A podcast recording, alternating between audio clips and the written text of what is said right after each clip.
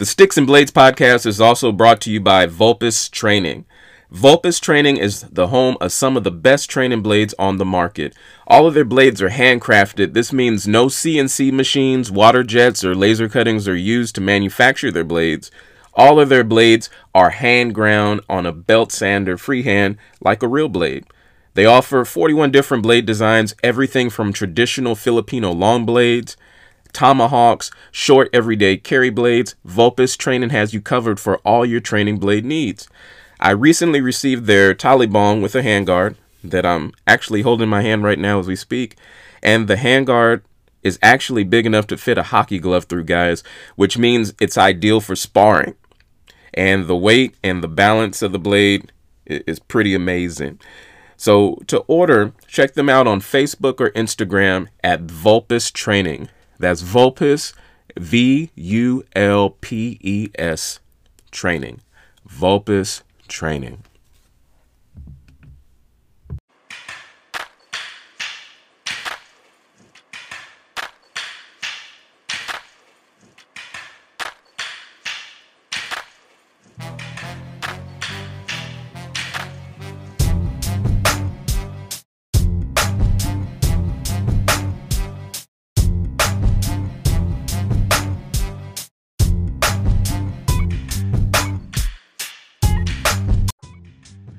Welcome to another episode of the Sticks and Blades podcast. I'm your host, Doug Marsh, and my guest today, he was a private student of the late Grandmaster Angel Cabales of Serrada Eskrima system, and also he's responsible for helping to spread the Serrada Eskrima art all around the world. Welcome to the show, Senior Grandmaster D. How you doing today, sir?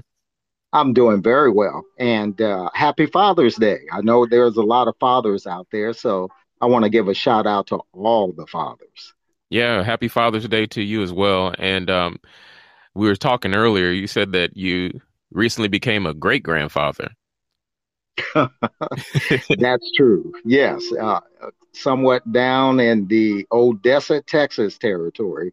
Uh, my eldest son, uh, who also holds a master's degree, um, basically uh, had his children uh, train, and those children are now training those little great grandkids now. So the legacy continues. That's what it's all about, right?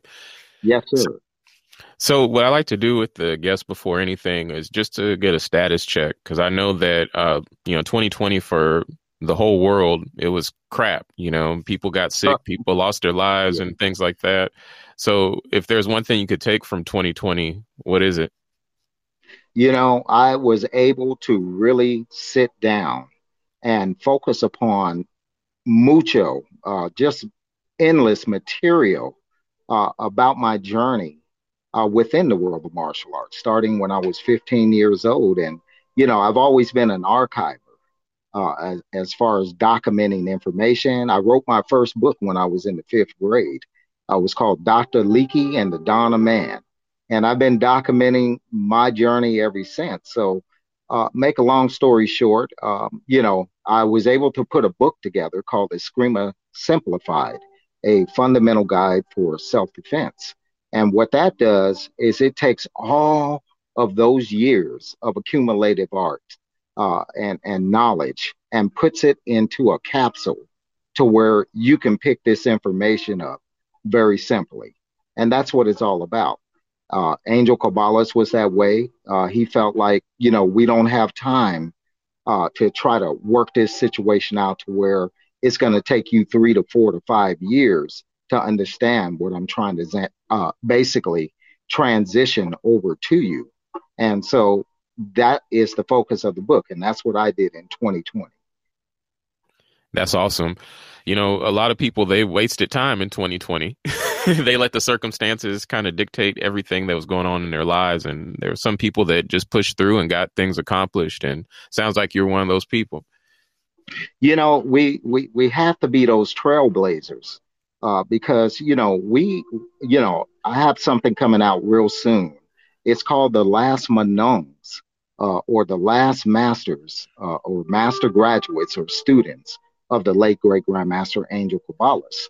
And we are the last ones. You know, my generation was great grandmaster Angel Cabales's, I think, most formidable generation. Not putting the former generations down, but Angel really laid it out in that last generation, starting when I came on board in 1984. And, and, that's why I say we're the trailblazers and we have to be representatives of those who are within the other generations that have come along. And, and that's my major commission right now. I'm sharing information at will. Yeah, that's awesome.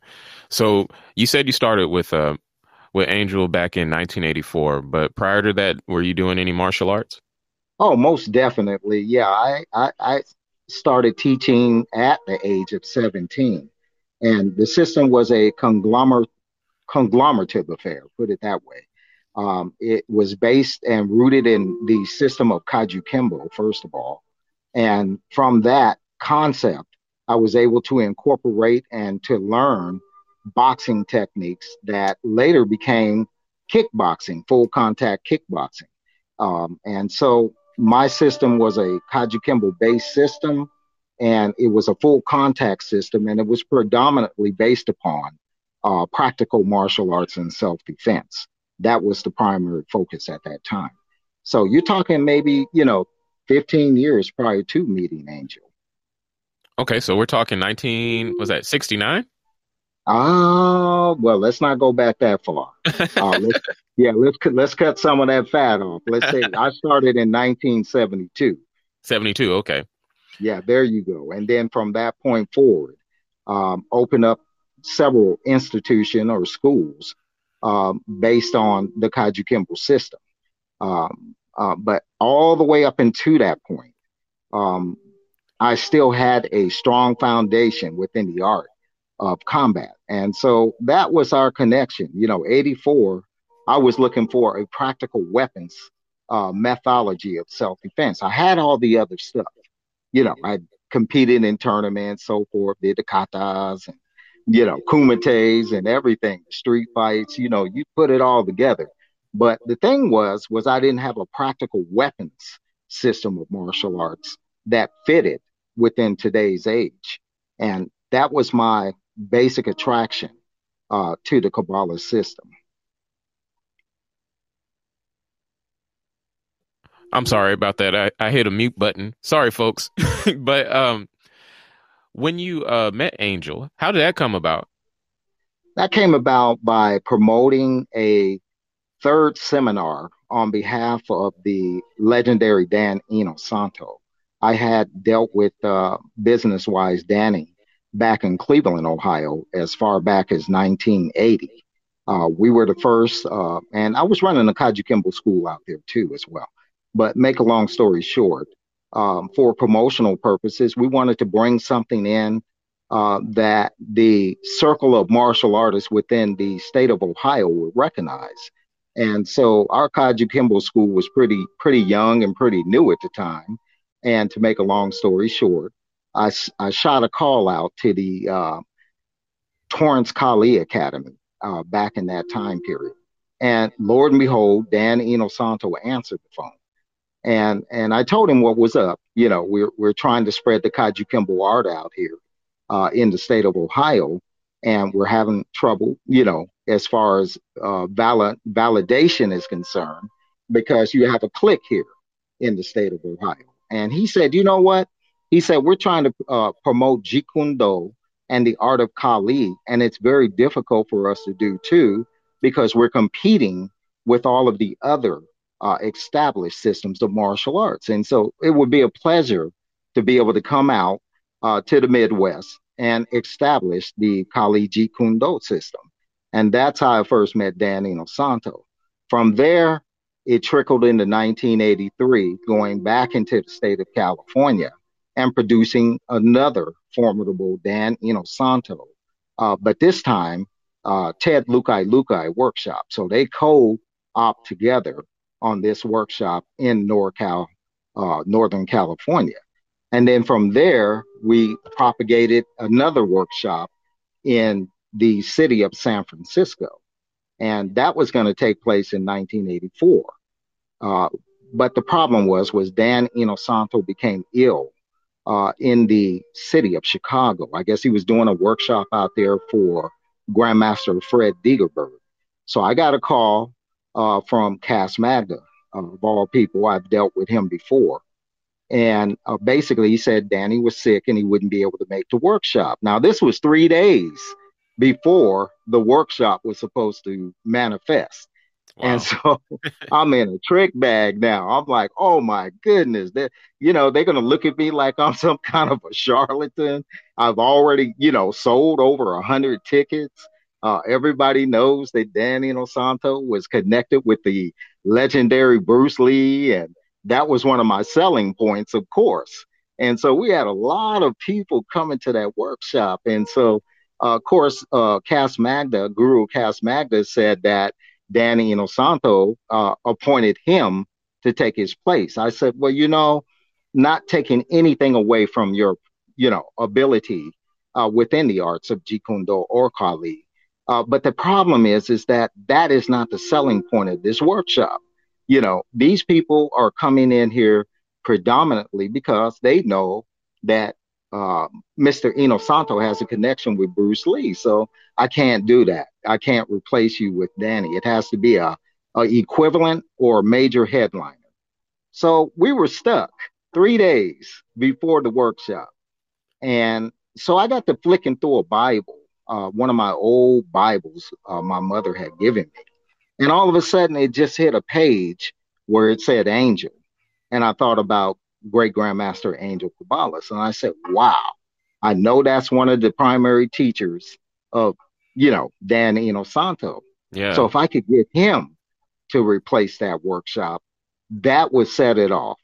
So how to get in contact? Uh, I had the legendary Rene Latosa at that 1983 workshop, and we had a strong conversation. And he told me, look, if you really want to learn Eskrima and, and, what the Filipino martial arts are really all about, you're only like uh, 35, 45 minutes away from Angel Cabales. He is also the teacher of Danny Inosanto, Richard Bustillo, Ted Lucaylucay. That is where they got their driver's license from to be able to officially be able to teach Filipino martial arts. So you can cut through the chase. Now, I always remembered that uh, from 80, 80, the 83 workshop. And so, because of my allegiance and loyalty at that point in time with dealing with Dan Inosanto, I didn't take that ride. In other words, I, but in this situation, going back to 84, I said, you know what? I'm going to give uh, Grandmaster Latosa a call. I called him up, asked him if he would take Danny's place. He said he would love to do it, but he couldn't because he had pre engagements on that same day.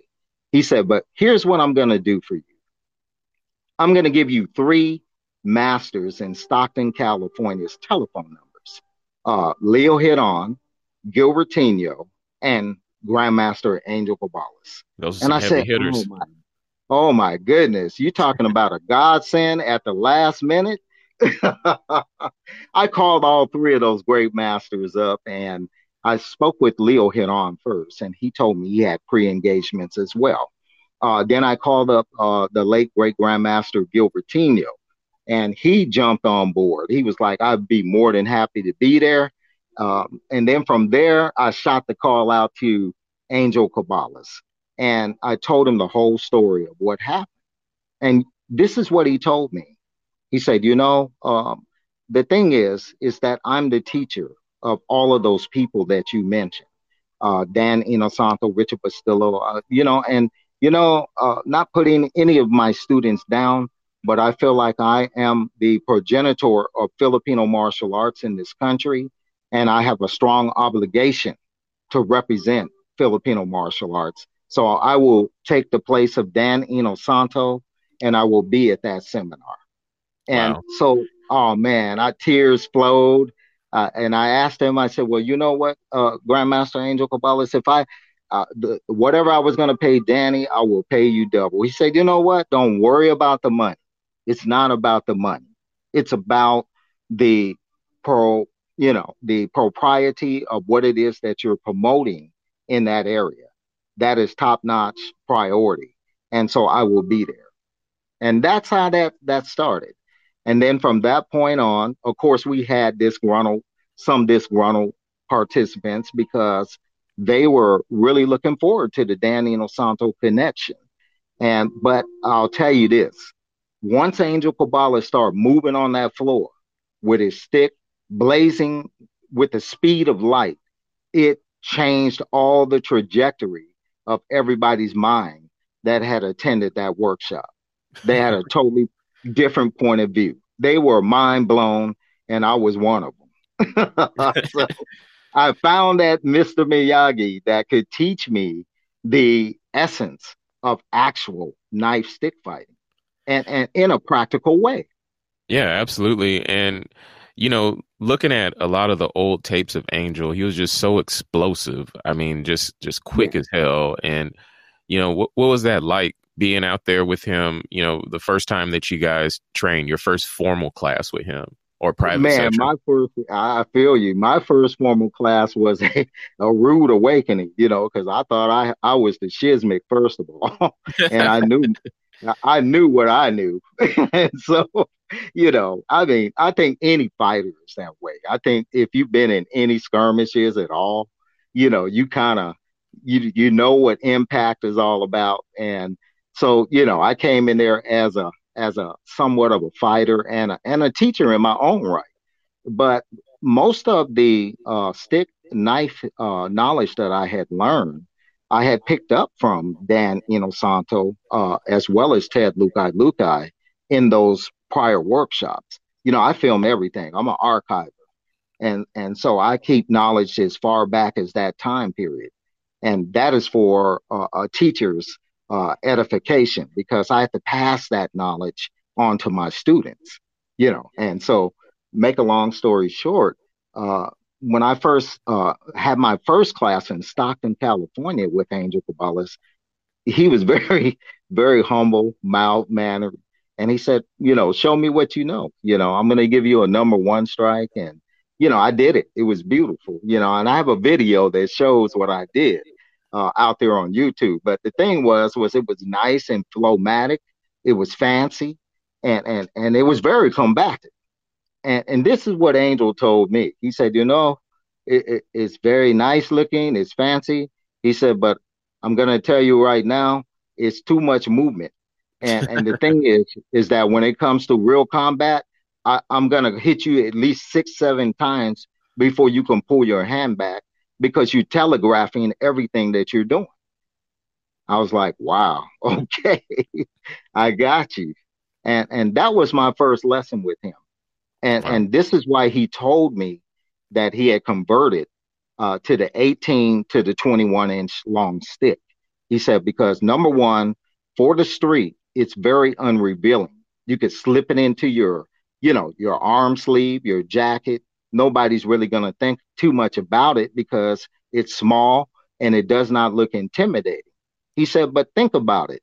A boxer uses his gloves as his primary weapons.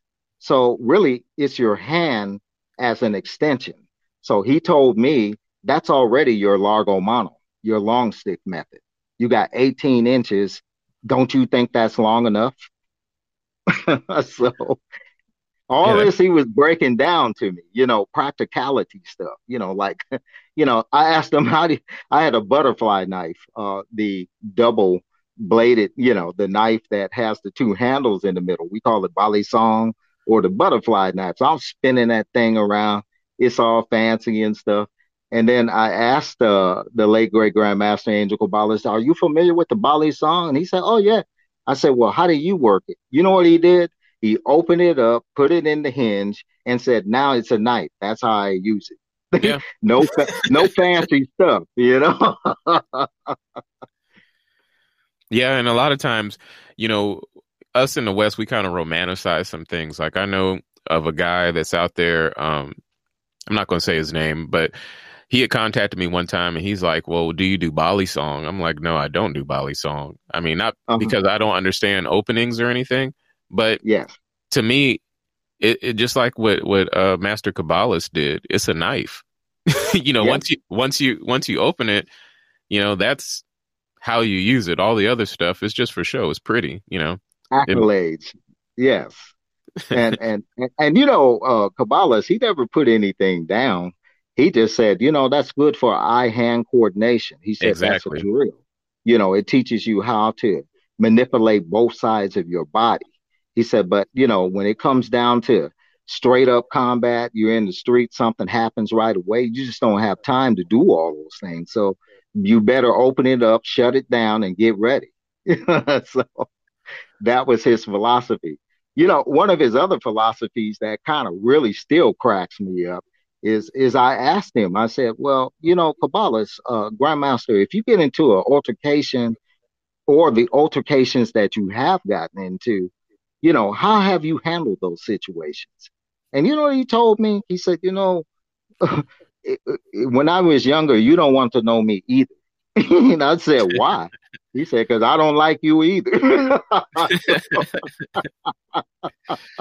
was, oh my goodness. I said, you were a card when you were younger, huh, uh, Angel?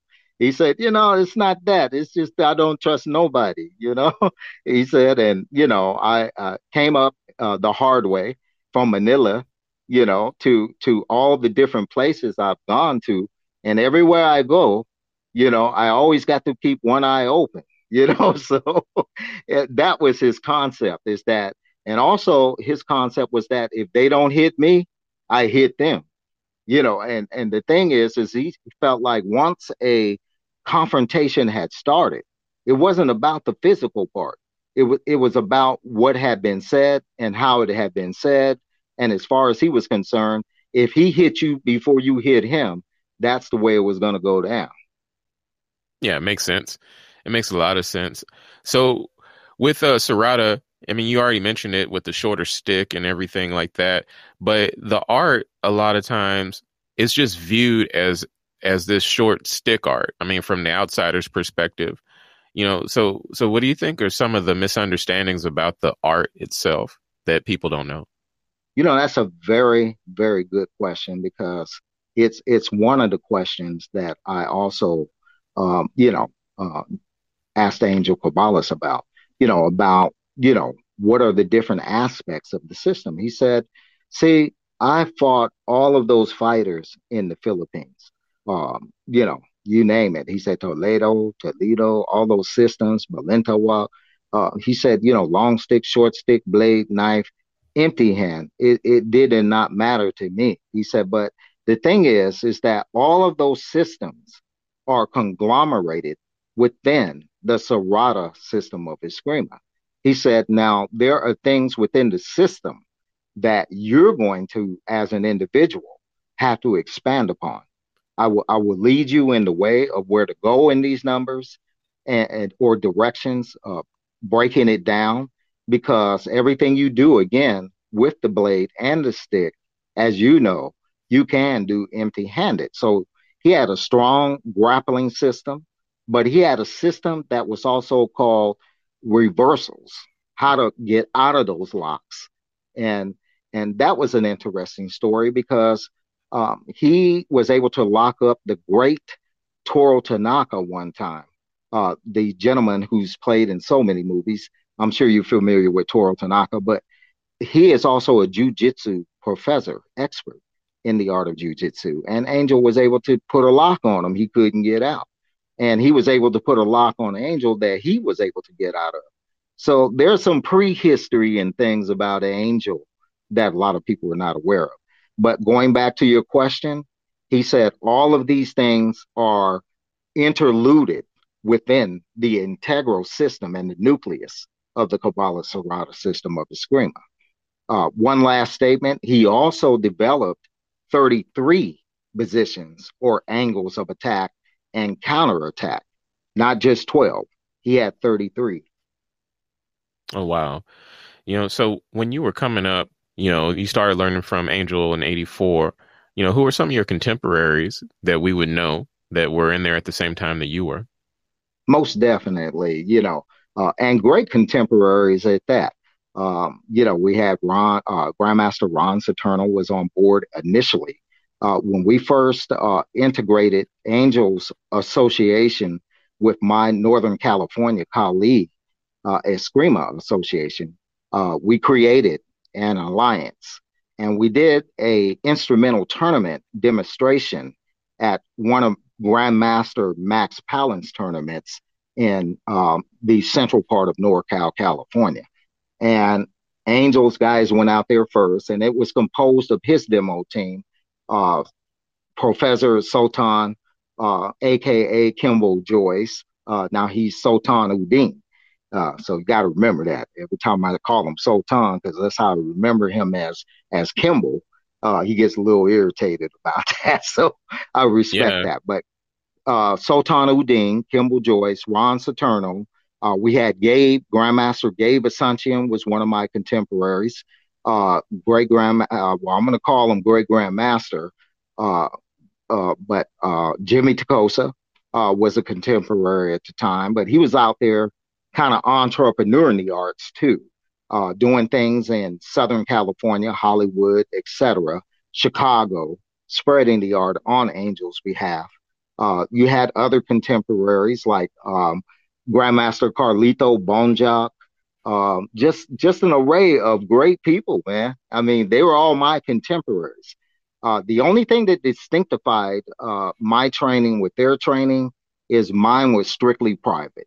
I would go to the academy sometimes, but you know, that's how I know all of these gentlemen. And sometimes they would be at Angel's home, but strictly independent private training with Angel. And so we were all contemporaries. But going back to the Max Pallen tournament, that was our official integration announcement that Cabales Association was integrating with my association that was based out of San Francisco, California at the time. Yeah, so you were a private student of of, of uh, Angel. That's awesome. You know, when I seek people out to train, uh, sometimes sometimes I'll do a seminar, you know, just to see what it's like. And if they're doing yeah. something that I really like, instead of, you know, going to conferences and things like that, I'd rather meet with the person one on one. Cause it seems totally like, agree. yeah, it seems like you get something totally different from them, you know, eh, to where they kind of tailor, tailor make material for you versus just getting the stuff that they throw out to everybody and you get the best stories as well. yes, sir. You know, we call that, uh, uh, what's that old saying? The cookie, cookie sheet methodology. You know, you're you're you're on that uh, entrepreneur move. Uh, you know, the great uh, legendary Danny Inosanto is a great, um, you know, exemplar or or exemplary figure in terms of really getting FMA out there in a massive level all over the world. Uh, that was one of my attractions to him is is because and and then learning more about his background and finding out that he was one of Ed Parker's, the legendary uh, great grandmaster Ed Parker's top students and administrators, it dawned mm-hmm. upon me why Bruce Lee may have picked him to do that type of work. Because as a former education teacher, history teacher, he had a great sense of organization. And and you know, at that time, Jeet Kune Do was pretty much free flow. You know, Right. There was no particular direction that you could take it in. And and then another thing I discovered was that Jeet Kune Do is more of a philosophy and an application of thought. And and whoever can assess that way of thinking can apply that that concept of thinking in any, you know, kind of direction, whether it's MMA or or or it's eskrima or or it's or it's kickboxing.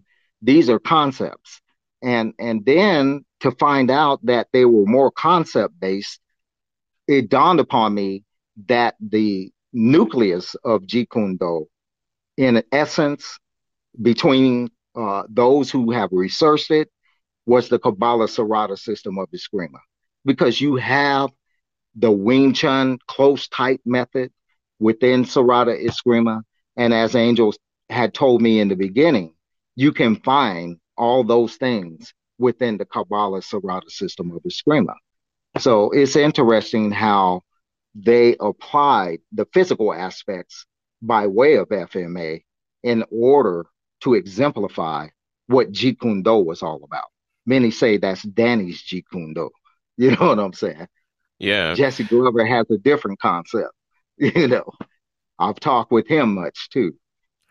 Let's talk about him real quick.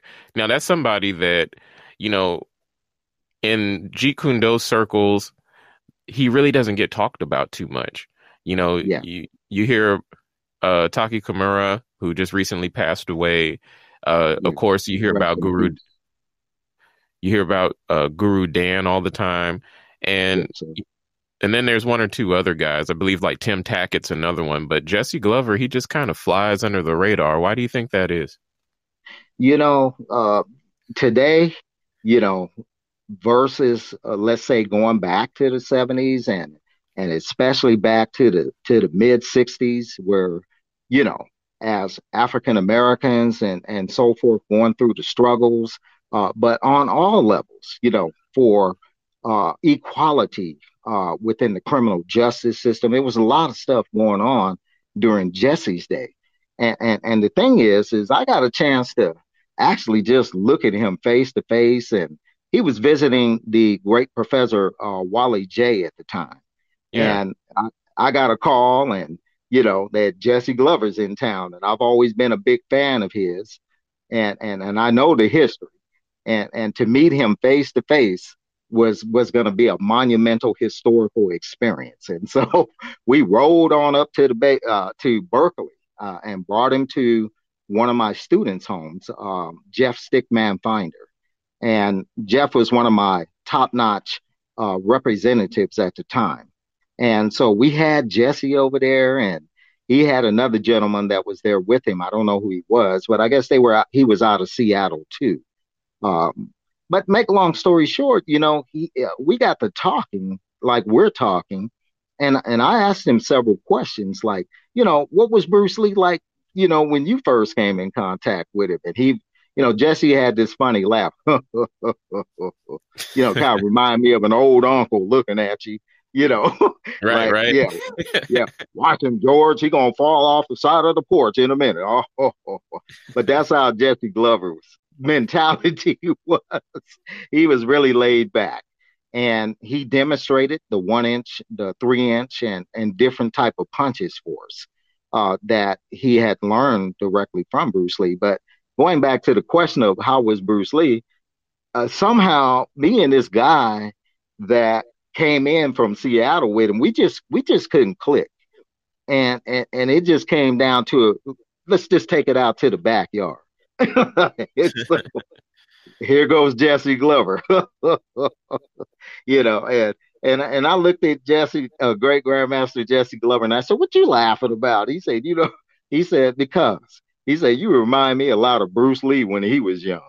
and so that that was my experience with him. And and he told many stories. And going back to your primary question, you know, why is it that, you know, he has been somewhat uh, downplayed, um, you know, to the point to where people don't acknowledge the fact that the first good friend and first student of Bruce Lee was Jesse Glover. Jesse Glover is the one who introduced him to people like Taky Kimura and, and all the other, you know, high profile. Jesse Glover is the one who hooked Bruce Lee up with the great legendary small circle jiu-jitsu founder, Professor Wally Jay. Because Jesse Glover was already a judo aficionado at the time. So he knew people like Wally Jay personally and he also knew the late great James Yimm Lee.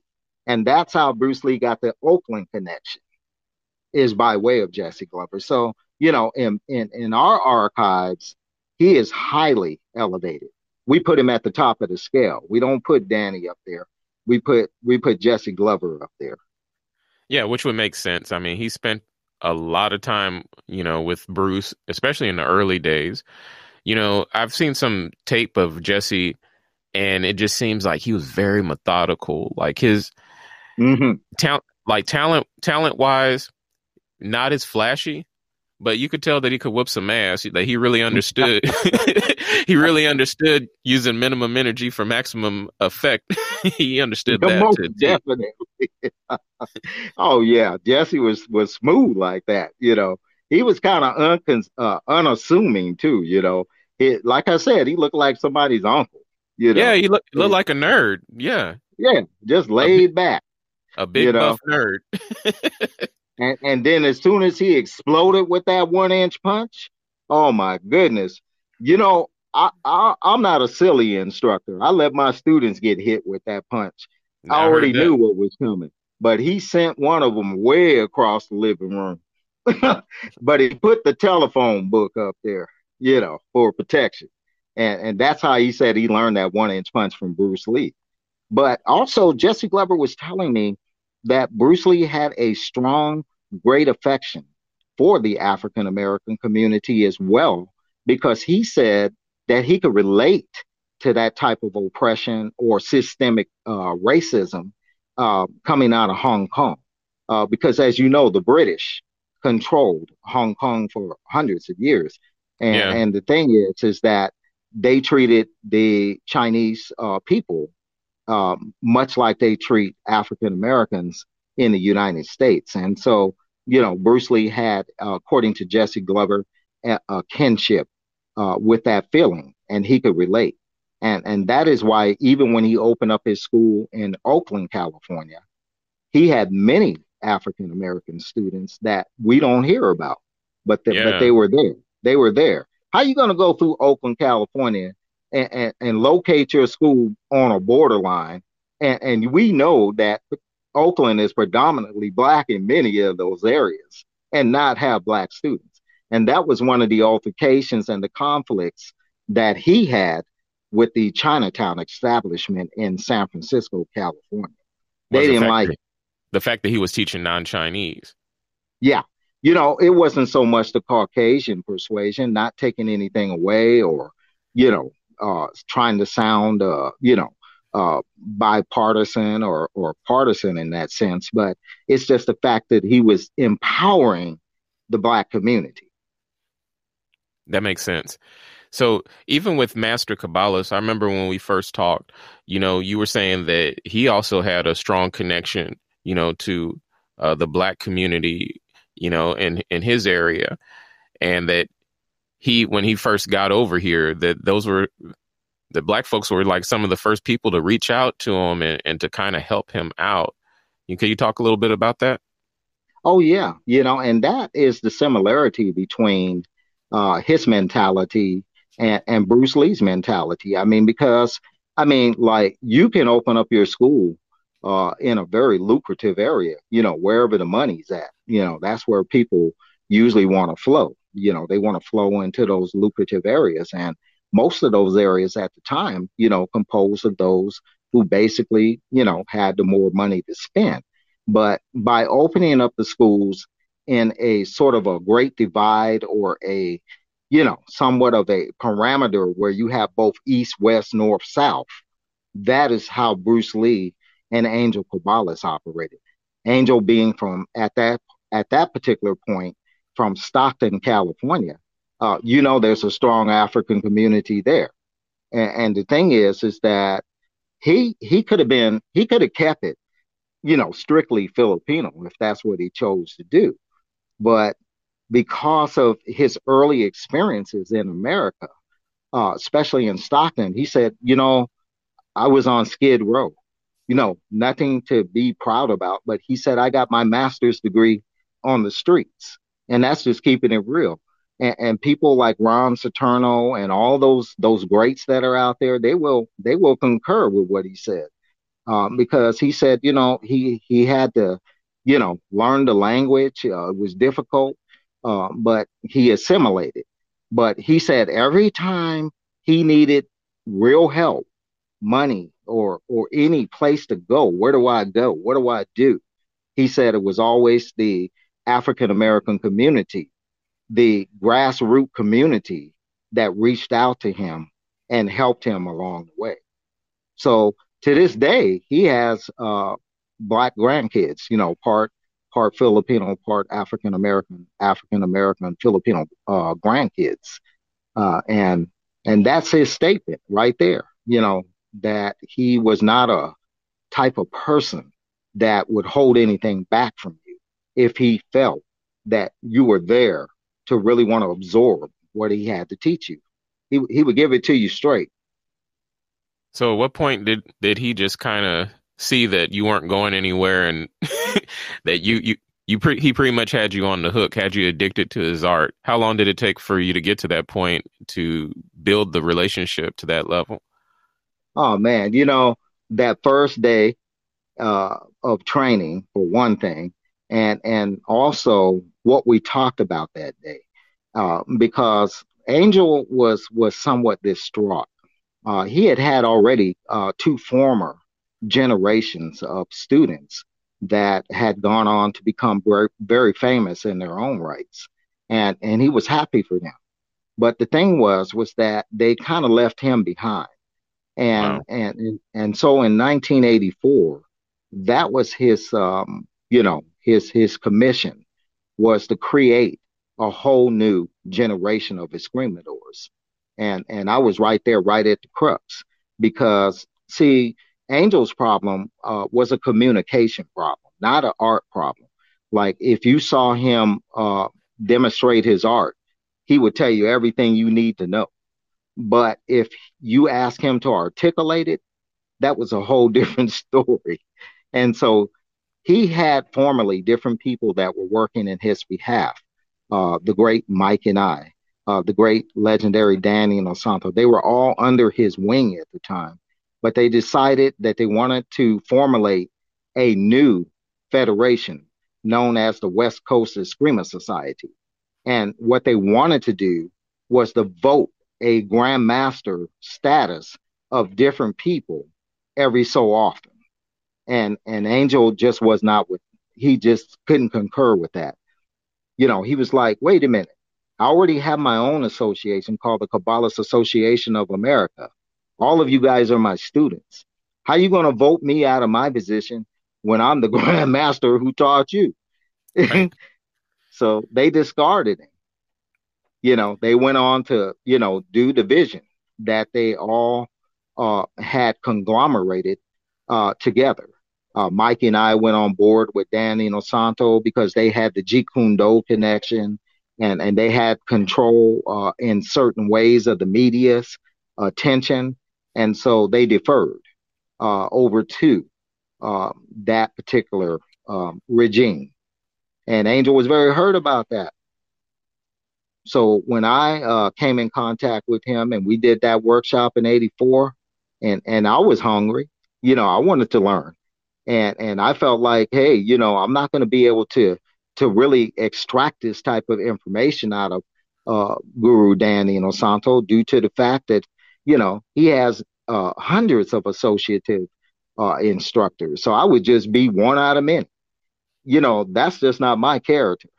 You know, that's what I've been a teacher for many years. So, you know, my major interest is to be able to extract information so that I can continue that information on to my students.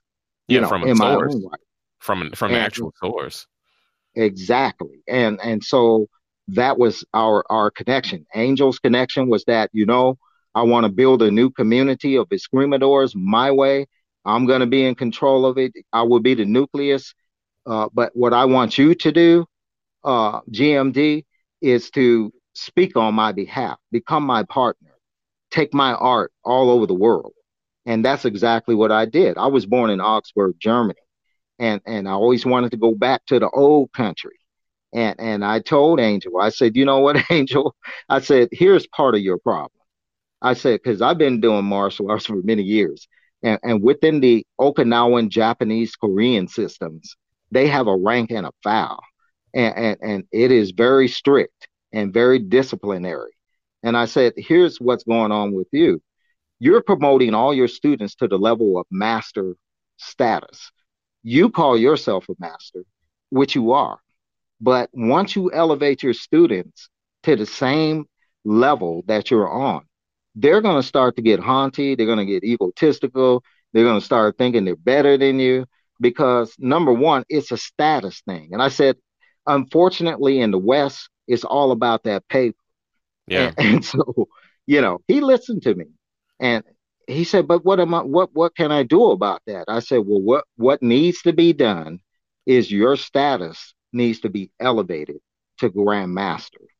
And so that's what my association did on his behalf. I said, you know, you have to have someone else to acknowledge you in that position. And I know who you are. I said, so what we're going to do from my Northern California Kali Eskrima Association, we're going to elevate you officially to the status of Grandmaster. We did that in San Francisco, California. We had uh, the Hanshi Jim Mather attended that affair. Uh, we have the pictures out there too of that, and and and and Inside Kung Fu covered the event, and and that's how his title, um, you know, changed it from from master uh, to grandmaster.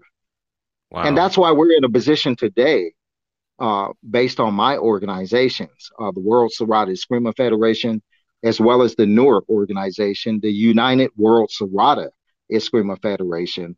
This is why people like Grandmaster Ron Saturno, Grandmaster Darren Tamon, uh, and many other grandmasters outside the Serrada fold have accepted our honorary grandmaster's degrees because they know that Angel Cabales was the first to accept it. And if your teacher accepted an agree uh, or a degree rather from you, and and you were at the time an underling somewhat, brown belt, green belt, whatever, you would take that degree also, if I'm not mistaken, because your teacher did. Right. And that is our legacy with giving out the honorary degrees.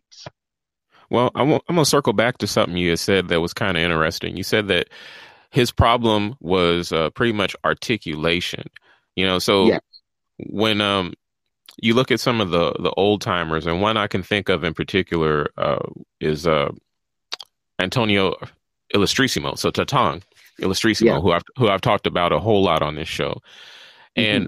And the legend has it that basically, like when Tony Diego and all those guys came out to train with him, that he didn't necessarily have a formal system. He just had a way that he moved.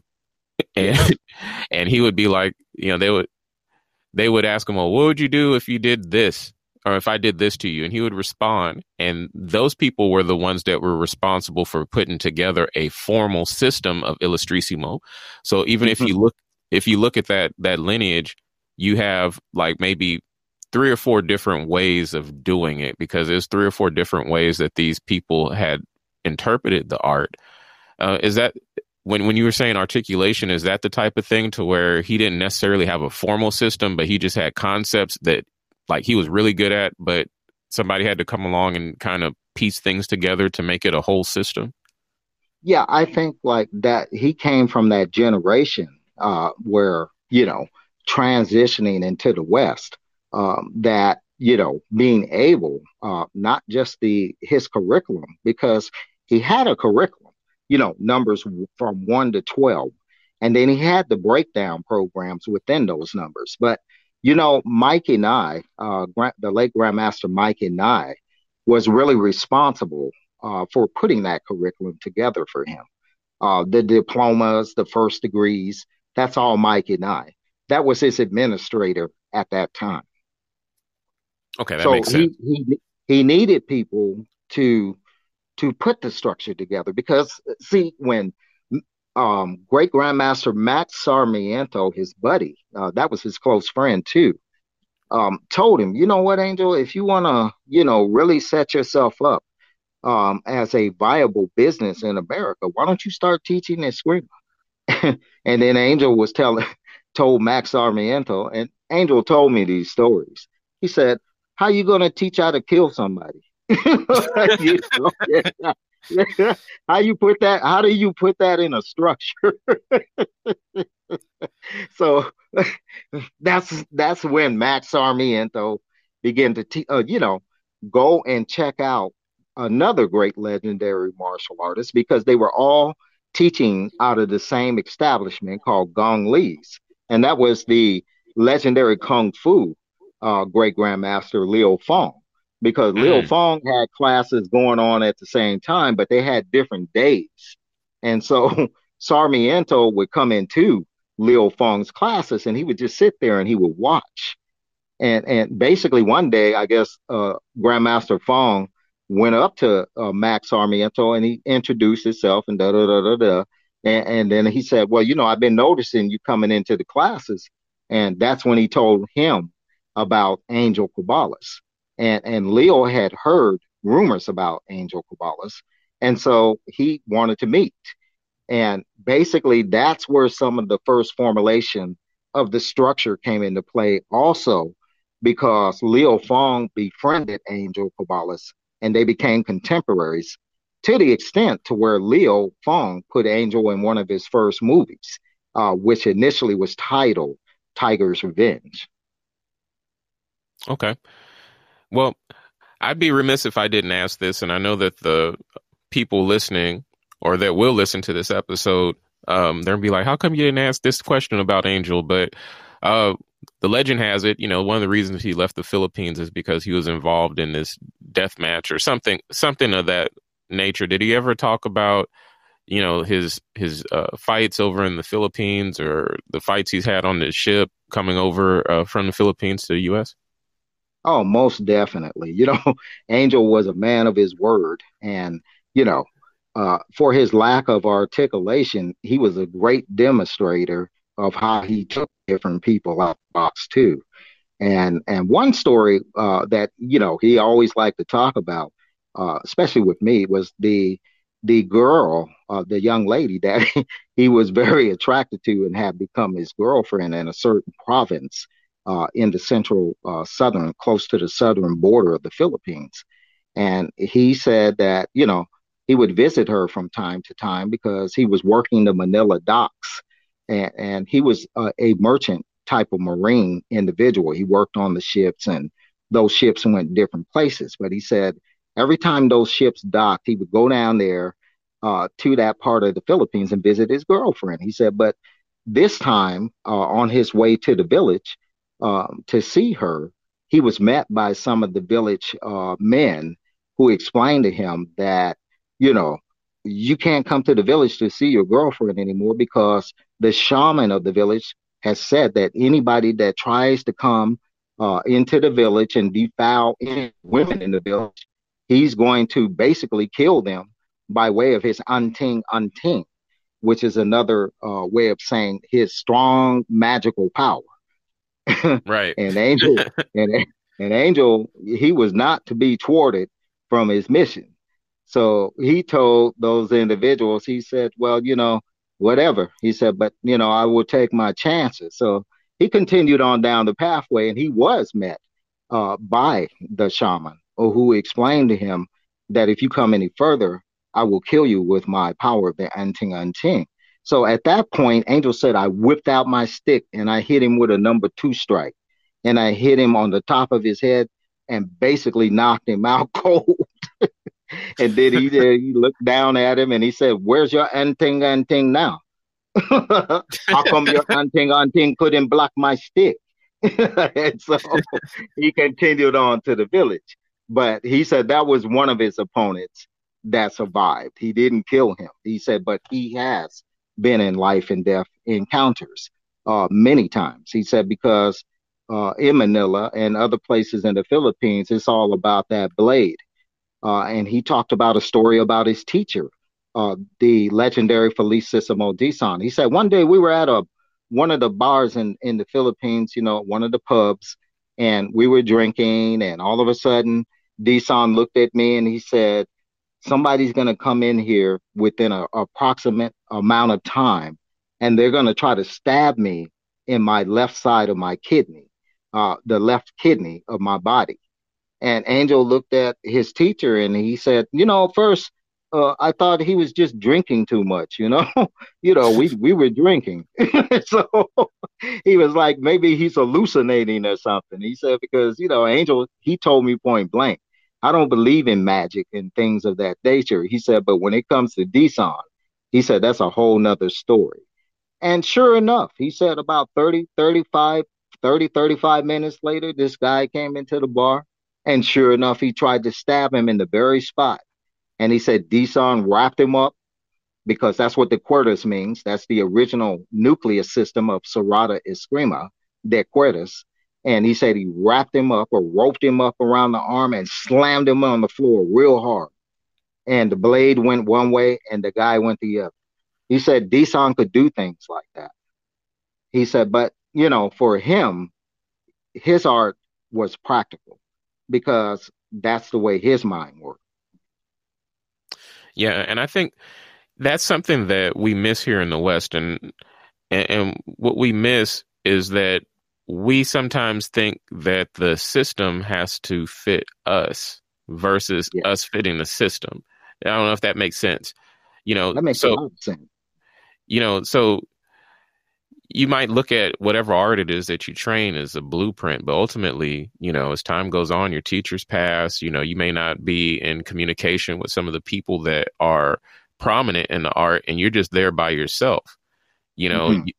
and, and at that point, that's where you just you start creating you start seeing what actually works what doesn't work and not not necessarily from a combative standpoint only but for you the way that your mind works you know right have you found yourself no. kind of expanding on the the Serrada that that you initially learned from Angel? Oh, most definitely. I have a student um, in southern Germany. Uh, her name is Petra Eichscheid. Her thing was not so much the combative aspects uh, of Kali, Arnis, and and Eskrima, uh, but as a performer and an artist and a you know producer uh, of film, short documentary films. Um, her interest was primarily in the artistic value of Cabales Serrada Eskrima.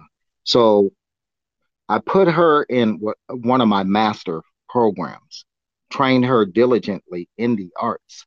And what she was able to do was to transcend the combative aspects into the theatrical performing, uh, performing aspects on stage. And you know, she has credible productions to this day. Uh, but she gives, you know, credibility to the Cabales Serrada system of Eskrima. So that is another aspect of this art. I, have always considered Serrada Eskrima as a geometrical uh, type of art where there are no specific stop points. This is how you can get 33 numbers. You see, you can expand or you can decrease upon the art. It depends upon your character and where you want to take it. Uh, in this particular uh, instructor's case, it went into the direction of performance. Now, what you see is it is also uh, ingrained within the film industry. You know, all credibility due to Danny Inosanto by way of Jeff Imada and those who follow through. And and so we see this, you know, uh, the art has transcended in so many different directions. Uh, some of my students, they're not interested in the combative aspects of, of, of the art at all, but the more philosophical and the esoterical side of the art. And, and that's where we're able to go into other dimensions about the art. And that's why I say that the art of CSE, Cabales Serrada Eskrima, is, is a, uh, a thinking man's art, a thinking woman's art. It, it is a Socratic type of art. You have to, you know, elaborate upon it. You have to digest it. You have to experience it. And, and, and truly to be able to understand it, you need to be able to sit down, you know, with Yoda, uh, the, the nucleus of that art, and extract as much of that information out of his mind. Speaking of great grandmaster Angel Cabales, as much as you can, you know, rather than just go sit down and learn the technical, physical, uh, combative aspects, my commission and goal was to understand this man's way of thinking in different time periods based upon where he had been. That way, I could take that philosophy and and you know introduce it into the technique, and you're going to get more out of it because you have a better understanding. Well, that's very interesting. You said that. So, you know, you mentioned that there was a, a generation right before you started in 84 and this generation, that generation of people kind of went off to do their own thing. Um, the thing I see is, you know, as somebody like uh, Angel, as they get older, uh, they learn a whole lot more within their cells. You know, mm-hmm. they learn how to kind of modify the art, you know, shorten things up, to make it even more direct than what it already is. You know, so, so you caught him, you caught him at a good time, probably to where, you know, obviously he's still hungry and everything, but he's that much wiser and he's still yeah. physically able to do everything that he was able to do, you know, 15, 20 years prior to that. That's correct. You know, and that's great perception on your part uh, to be able to, you know, uh, see uh, that dynamic uh, that was taking place in his life at that particular time. You know, I hate to say it, but like even other influences I've had in the art, like going back to great grand professor uh, K.S. Chou uh, of the Chinese Kempo system, you know, a lot of these these great masters, they passed away, you know, extremely poor.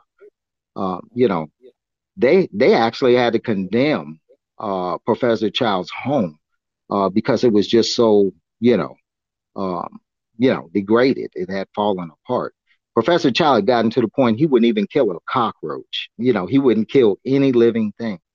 And and the thing is, is that he had many famous students, and and like Cabales, he was very, I hate to say it, but extremely disgruntled in the end because I guess he could see where he, in his way of thinking, he should be based upon where he is uh, at that point. And so, you know, being able to sit down again and listen uh, to the story and where he is or was at that time gave me even more of a stronger determination uh, to push his art forward because I could relate to exactly where he was coming from, you know, and and and and and that's the thing. Jesse Glover, we mentioned him earlier. He felt the same mm-hmm. way, you know. I, I I know more about Bruce Lee's art than these guys are talking about, but you know, they're gonna go with the flow, you know, wherever they think the glow is going to go.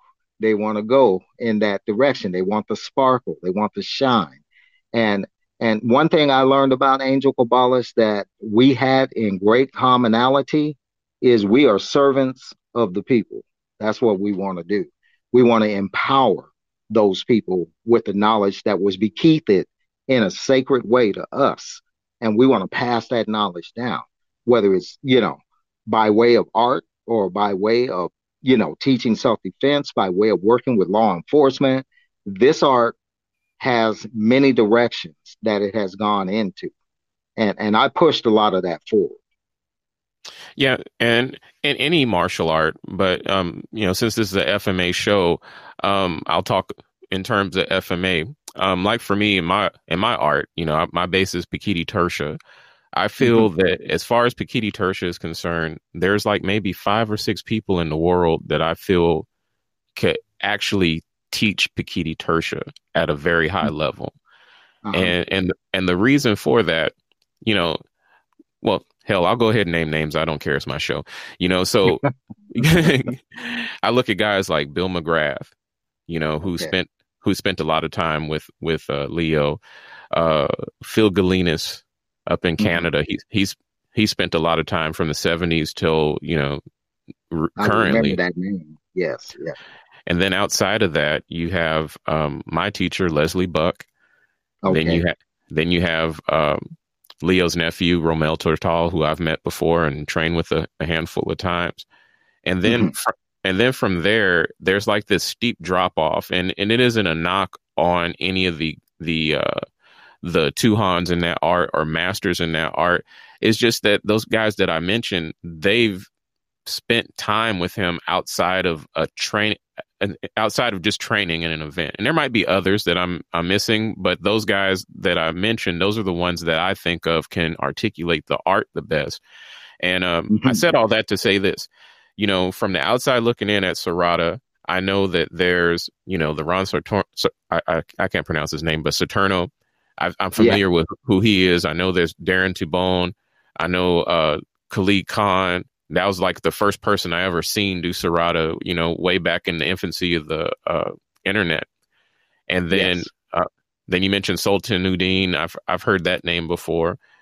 And then, you know, there's you, you know, and and you spent a lot of private time with with him to where it was more it was about more than just the martial arts. You weren't just going there to hang out with him so that you could learn. I'm pretty sure there were times you went over there and with the intention to train, and he might not felt like training. He just wanted to talk. and you know, sometimes yes, yeah. and and you end up, but you're correct. Yes, yeah, yes. We spent a lot of quality time. Actually, you know, we we, we became family. You know, my kids grew up with his kids. You know, the third generation of kids uh, well, I would say the second generation of kids, because Angel was married uh, three times, you know, first wife, second wife, and then his latest, or, or you know, his later wife. Um, but she, those kids, those are the kids that became contemporaries with my kids, and they all grew up together. And so, you know, we we go there and celebrate his birthday uh, you know, we just, you know, we do picnics, we do workshops at the park, you know, like they're doing now. But mm-hmm. yeah, just quality time together, you know, uh, time that that you and a good friend would spend and and and together. And that's how our actual relationship was. You know, besides the business aspect, uh, we we were family. You know, we related to each other. We had old stories. We talked about things. You know, he told me about old friends and things in the Philippines, and it, it was beautiful. It was a great relationship to be able to extract uh, that type of relationship uh, and information out of Angel Cabales. Because he, you know, Angel didn't, he wasn't open minded like that with everybody. Uh, he wouldn't let people film him most of the time. You know, he was very you know, skeptical about anybody filming his art because he felt like there were those who were extracting his tactics and and implement you know implementing into their own systems. And you know i can i can i can agree with him to a great extent on those on those points and areas. But see i always used to tell angel that once you put something out there it becomes public domain and yeah, and pretty exactly. much anybody is going to be able to extract your information. And so, isn't the goal to expand the information in in whatever way it's going to get you out there? And he said, "Yeah, I agree with that, but I just want to make sure that they know my system, the one through twelve. So I look at Angel like he had one foot in in contemporary times, in the present time, but he also had one foot in ancient times where he came from. And so those times were, you know, very, you know, secretive uh, and and very closed door. Uh, because Angel told me, he said, you know, this art has only been passed down from family to family, and, and it's always been kept that way. And and and so basically, when Max Sarmiento talked him into bringing it out to the public eye, that was a monumental historical juncture point uh, in the history of FMA. So, uh, again, you know, you you have more than just a surface level knowledge of the art. And you know, you said earlier in the conversation that he pretty much charged you with, you know, taking the art and helping to propagate it around the world. Um, did any, I guess, of your contemporaries or people that are involved in the system, did they have a problem with you being the one that was charged with that? And, you know, yeah, I'll just leave it at that. Did anybody have a problem that it was you versus anybody else that could have been chosen? yeah, if it was me, then it, I didn't intend for it to be. But yeah, that's the way it came out. But I'll give you a good example. Uh, going back to um, trying to get the date right, but it'll come to me. Um, but I got a call uh, from Stockton, California, from from Angel, and and he called me up and he said, uh, uh, "I want you to come up to Stockton." He said because you know uh, there are a lot of my students um, that want to talk to you and and they want to ask you some questions. And I said, "Well," I said, "Is it is it that serious?" So he said, "Yeah, well, just come up here." So you know when the grandmaster says come, you come. So I, I went up and um, for my recall, uh, got over to Angel's apartment. Uh, Carlito Bonjoc was there. Wade Williams was there. Uh, Sultan Uddin, uh, Carlito Bonjoc, uh, all those gentlemen. I think I mentioned him, but um, there were an array of his students that were there. And and the thing was was like it was like wow, you know, I feel like I'm you know sitting sitting in a trial or something, you know. But I get there and um, Angel told me, he said, Well, you know, some of my students just want to know what your intentions are with me. And, you know, are you just promoting me or are you promoting other masters or, you know, what what is your primary they want to ask you that. And I said, Okay, well finally. So so they asked me that question and they said, Well, you know, are you just gonna promote Angel or are you gonna continue to, you know, uh, equate or or promote him along with your other teachers, such as you know you talk about Emperado, uh, you talk about Professor Chow, you talk about Tony Ramos, you talk about Al Reyes and all these other people. But uh, are you just gonna is your interest specifically in promoting Angel Cabales? You know, because you know that is our concern. We you know we want to know what your intentions are. so I looked at Angel and he looked at me and I said, first of all, uh, you're a good example, brother Wade Williams. You work at a supermarket. You know, you work probably eight hours a day, and that's what you do. And and the thing that is going on with Angel and I is that he has a lack of income that he is trying to support his family with, and so forth. And he's told me that if I could help him in those ways, then basically that is my purpose for being on board.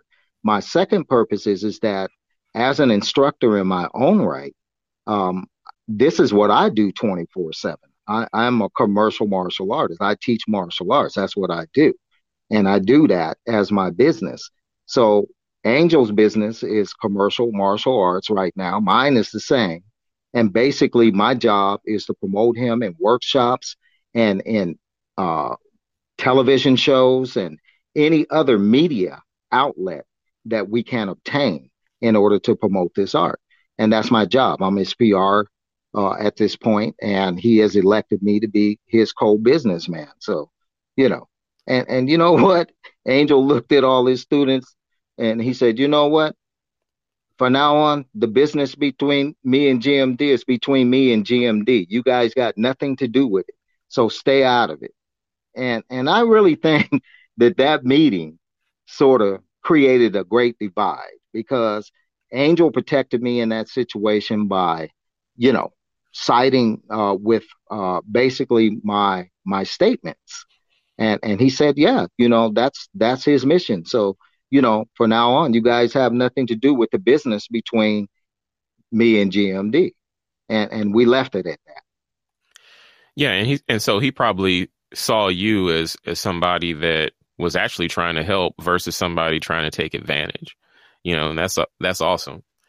That's great. Yeah, you know, I can't can't speak but what was in Angel's brain at that particular time, but I know that he was very concerned about, you know, his status financially and he just didn't feel that it was ever going to happen in that way uh, in Stockton, California. He knew he had to venture out that makes sense. One person that I forgot to bring up, and I don't know if you ever uh, had an opportunity to be around him, but the late great uh, Mahaguru Cliff Stewart, who I know spent a little bit of time uh, with with Angel uh, back in the old days, and I've talked about Cliff a whole lot on this show uh, because I I found out about him kind of later on, right before he had passed away, and mm-hmm. Uh, it was just like, wow, you know, a black Pendekar. you know, you don't hear about those too often. did you did you ever have an opportunity to uh, train with Cliff or be around Cliff? I, have never trained uh, with the immaculate Mahaguru Cliff Stewart, but I know him personally. Uh, talked to him many a times, but actually, um, what had happened uh, as far as me uh, personally meeting uh, Cliff Stewart was by way of another African American martial artist down in Southern California at the time uh, by the name of uh, Master Bill Henderson. Henderson okay. contacted me from Southern Cal to Northern Cal. Uh, he's a Southern Chinese Wing Chun stylist, uh, but he knew uh, Graciela Casillas as well mm-hmm. as Cliff Stewart and various other great masters down there. But uh, he had heard about me and he gave me a call and he said, I'd like for you to come down south and, so that we can talk and possibly co promote uh, shows and seminars and so forth. And I'd like to introduce you uh, to uh, the uh, Immaculate Mahaguru Cliff Stewart as well as Graciela Casillas. Just come on down. So I got I went down there. I flew down there and we got to know each other pretty well. We did some sparring too. That was interesting uh, Wing Chun, Southern Wing Chun versus Serrada Eskrima. That was that was an interesting Kumite match. But make a long story short, uh, we put together uh, one of the first workshops on behalf of Grandmaster Angel Cabales uh, because uh, he had introduced me to Graciela Casillas before Cliff Stewart. And she explained to me that she was no longer affiliated uh, with the Inosanto Academy uh, that somehow, you know, ag- disagreements had formulated. So I'll just take it that far. But she said that she always wanted to meet uh, the gentleman that Dan Inosanto was always talking about, which was Angel Cabales. And she knew that I was a representative for Angel at the time. So Bill Henderson introduced me to her. She told me her story. And I told her, I said, you know what? You don't even have to go that route. I'll introduce you directly to Angel Cabales. And and she was very highly uh, elated about that. And how much would it cost me to, you know, I said it's not going to cost you anything. That's not my job here. Uh, I'm not a body blocker. Uh, Angel needs finance. You you work a deal out with him directly. My job is to bring you in direct contact. And so we set that up. And and then from that point, I was introduced to Cliff Stewart, and that's how we all met because Graciela uh, was working with Cliff Stewart's security agency at the time. Uh, I forget the name of it, but um, basically they they they were in partnership in some way. So he always had her back. And so Graciela finally made her move up to Stockton, California. Uh, I set it up and met her along with Angel Cabales at the Stockton Airport, International Airport. And that's where she began her first lessons with Angel Cabales. But going back to the the great Cliff Stewart, that's how I met Cliff Stewart. Also, we met at the Angel Cabales workshop in Southern California that we and uh, had set up prior. And Cliff Stewart was there along with Professor Wally Jay uh, to basically witness Graciela receiving her advanced Cabales Serrada Eskrima degree. So yes, that's how I came in contact with Cliff. And then after that, a lot of a lot of phone conversations. Yeah, he's he was a solid dude from all accounts, you know, big and powerful, skilled. Yeah. Um just an incredible human being. But we're awesome. coming to we're coming to the tail end of the interview. And I just want to thank you again for coming on. I know that everybody's going to enjoy uh, listening to this episode. But uh, towards the end of my shows, I like to have a little bit of fun. I have these lists and yeah. these these formal questions. So the first one: three people, dead or alive, that you would want to train with. Bruce Lee. um, Angel Cabales again, and and also uh, someone people don't really talk about, uh, but had a lot to do uh, even before Ed Parker with the inception of martial arts in America. Bruce Tegner. I read all of his books when I was a kid, and and I'm not, I'm not sure if you're familiar with Bruce Tegner, but you know, no. you go to the library. He came out with everything: uh, jujitsu, eskrima, aikido, uh, you know, you name it, uh, French stick fighting. And, and that was one of my nucleuses uh, for learning what I put together later. Uh, Bruce Tegner, he taught people like Lucille Ball uh, prior to Ed Parker and most of the Hollywood movie stars. James Cagney, you see some of those jujitsu moves, all that stuff comes from Bruce Tegner's books and, and Bruce Tegner. So he would be the third. Wow, Bruce Tegner. I've never heard that name. Bruce I'm gonna have to Google. I'm gonna have to Google him once we're done. Most um, definitely. Yeah. The next question, you're gonna have to help me with your answer. Okay, it'll make sense once I ask. But who would you want to hear on the podcast? And whoever you choose, you'd have to have some type of connection with them to where you could basically hook us up to where I could get them on the show. You know, a good uh, individual uh, to really uh, interview, in my uh, personal opinion, um, just somebody that I feel really good about, uh, would be Grandmaster Carlito Bonjoc. Mm. The reason for that is he was at the time, um, you know, already disabled by way of his uh, disability with his legs. And I had a student uh, in my Northern California Kali Eskrima Association uh, who was also wheelchair uh, refined. Her name was Anna Marie. And so when I first met Angel Cabales going back to 84, I was impressed with the fact that he was able to transition his art form over to someone who was disabled.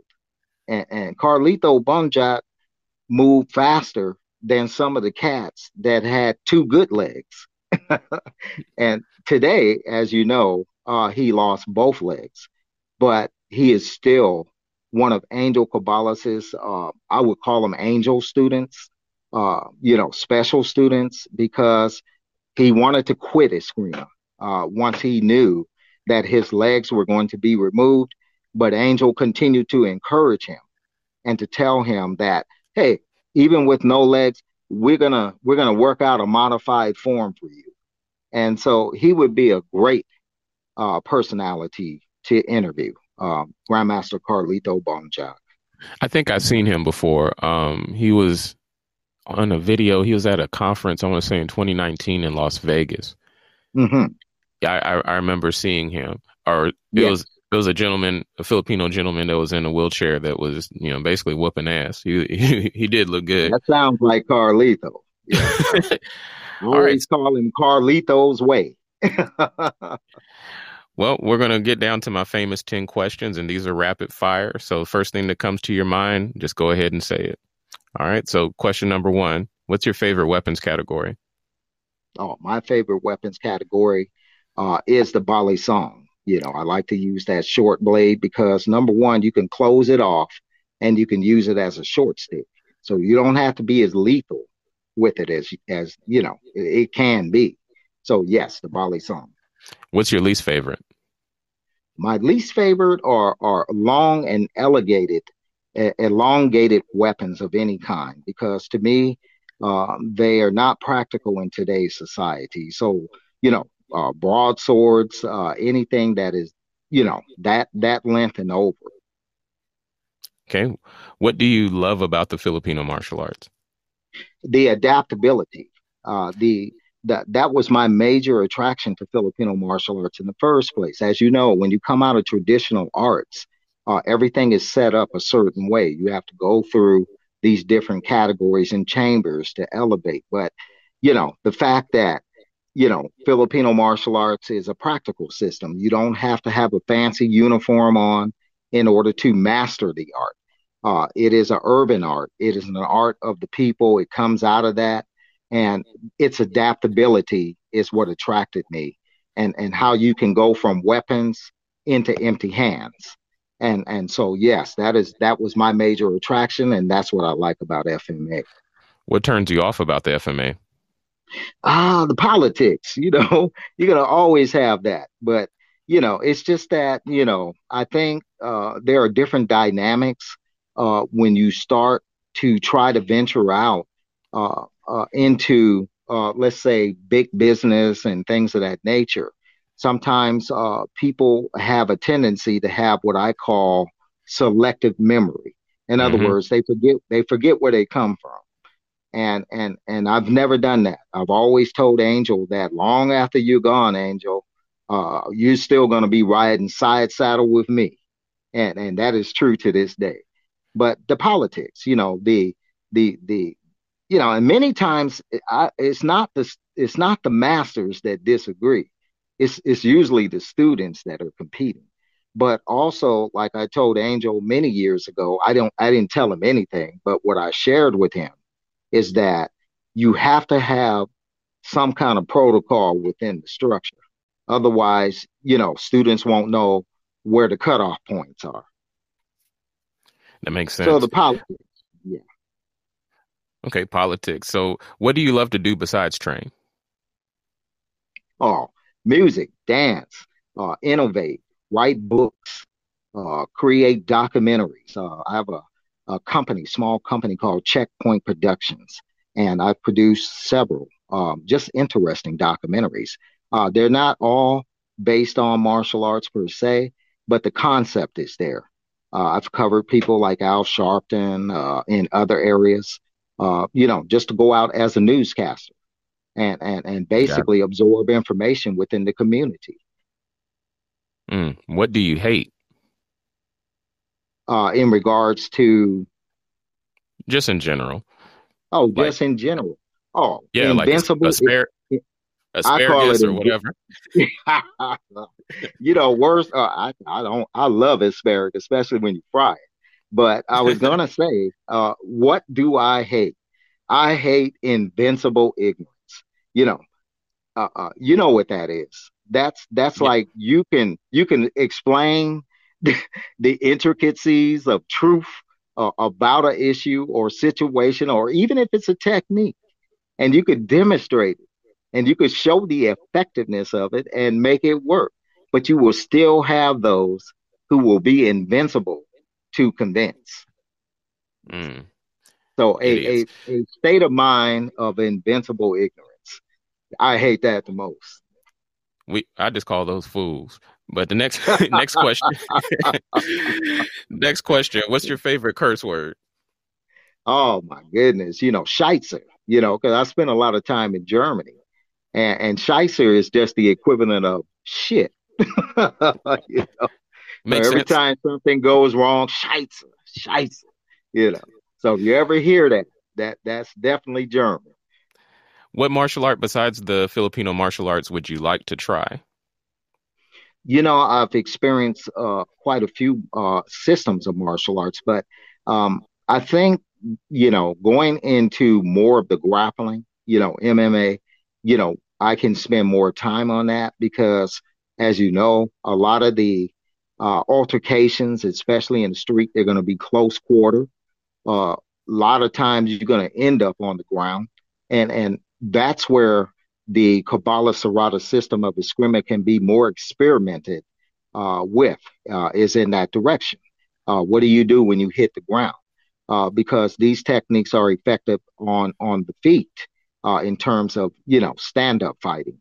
But again, you know, what do you do uh, when you hit the ground? So I, I would probably want to work more with the Gracie system of martial arts because it is effective and and other systems similar. You know, grappling. Sense. Okay, what martial art would you not want to try? You know, I, I have to be honest with you. Any art that is putting uh, unnecessary strain uh, upon your ligaments and, and and and other areas of your body is not a good martial art, as far as I'm concerned. I had a a, a participant in one of my workshops in North Hollywood, uh, going back into early 2000s. And uh, his brother uh, is the gentleman who played in the movie called The Best of the Best. Yeah, I remember that. I was just watching that last night, as a matter of fact. Yeah. Oh, is that right? Watching, yeah. Yeah, I, I was. I, one of these uh, little funky uh, apps. I believe it was on Tubi, T U B I. Okay. And I saw, I was like, best of the best. Okay, let me see this bullshit ass yeah. martial arts movie. okay, there you go. And and and, that, and and the brother in that film, uh, the one that had the um, you know, the patch on his eye. Uh, yeah, that's his, that's his brother. And he came to one of my Eskrima workshops, Cabales Serrada Eskrima workshops in Northern California. And his knees, his knees were extremely uh, messed up. I mean, you know, and he told me the reason they were that way were because he was doing over extensional type of kicks in order to make the film, uh, you know, footage look more accurate and more dynamic. He said, but the problem with Taekwondo, in his opinion, was too much overextension within the ligaments. So he was very leery of, about doing the Eskrima. You know, he was really worried about overextended stances and those type of things. And I showed him that in Serrada Eskrima, Cerrada meaning close in Spanish, and Eskrima meaning quick skirmish. I told him our system is very tight. We don't overextend the ligaments, and, and therefore you can get maximum power from economy of motion. And he experienced it and he fell in love with that art uh, because he didn't have to overextend his ligaments in that way in order to show uh, his prowess as a master within the art of Taekwondo. And, and he was older. And so, you know, the bones begin to change as you get older. Things that we could do when we were 18, 25, even 35, 40, 50, we have to modify and do them in a different way. And so Taekwondo would probably be the art that that I would most avoid. I do like some of their tactics, by the way, and I still use them. You know, like that spinning hook kick that comes from the rear. That's beautiful, and it works. Yeah. Yeah, absolutely, absolutely. It's a young man's art. Last question: When it's all said and done, what do you want your martial legacy to be? You know, uh, basically that you know we passed the art down uh, from one generation to the other and that I stand on the shoulders of legends before me. And and that I did not just get here by accident but you know let that legacy be for not all the communities of the martial art world but my message is this you know let's give something back to the community. And, and so my direction now is basically doing just that you know empowering uh, the common people uh, and and let that fall down to them. They're going to continue to keep it going. So my legacy is to keep it going, to keep it flowing, stay focused, and keep it flowing. Uh, that's my model. That's great. That's great. Well, it's been real, Grandmaster D. I, I appreciate you coming on the show. Uh, do you have any contact information if people want to look at your work or once things get better, uh, how how they can get in touch with you to yeah, you know, most definitely. Yes, you know, they can go to the uh, uh, website. They can go to Facebook, and and you know, our site is titled John Wong. Now, I want to clarify that John Wong was my Wushin Tai Chi Chuan teacher. Uh, he was my personal Mr. Miyagi. He was one of those archetypes uh, that came from Hawaii, uh, from the sacred system of Lua. Uh, he was a Lua master, but also he held the seal uh, for the Kajukenbo system. Everybody had to go through him back in the 60s, but he became a personal mentor of mine. And, and he, to this day, always reminds me that death is but a transition in time. And, and I asked him, why do you always say that, uh, John Wong? And he said, he said, you know, I can do more outside this body than I can inside this body. And mm. so I can't wait to hit the spirit world. But I named my uh, Facebook site after him. So it's called John Wong. Uh, but for those who are, are not aware of that, uh, when you see Maha Guru SGMD, Maha just simply means in, in a Sanskrit Hindi language, great. Uh, guru, as you know, is the Sanskrit which means teacher or pointer of the way. And SGMD, the S is senior, G is grand, and the M is master, and the last part is D, Mahaguru SGMD, and the D is for D, uh, Davis. Okay. All right. Well, I appreciate you coming on the show, man. Uh, you take care, and we'll be in contact soon. Well, thank you for your time, and uh, again to you and all of your family. Uh, blessings abound, and again, my brother, happy Happy Father's Day. Thank you. Thank you.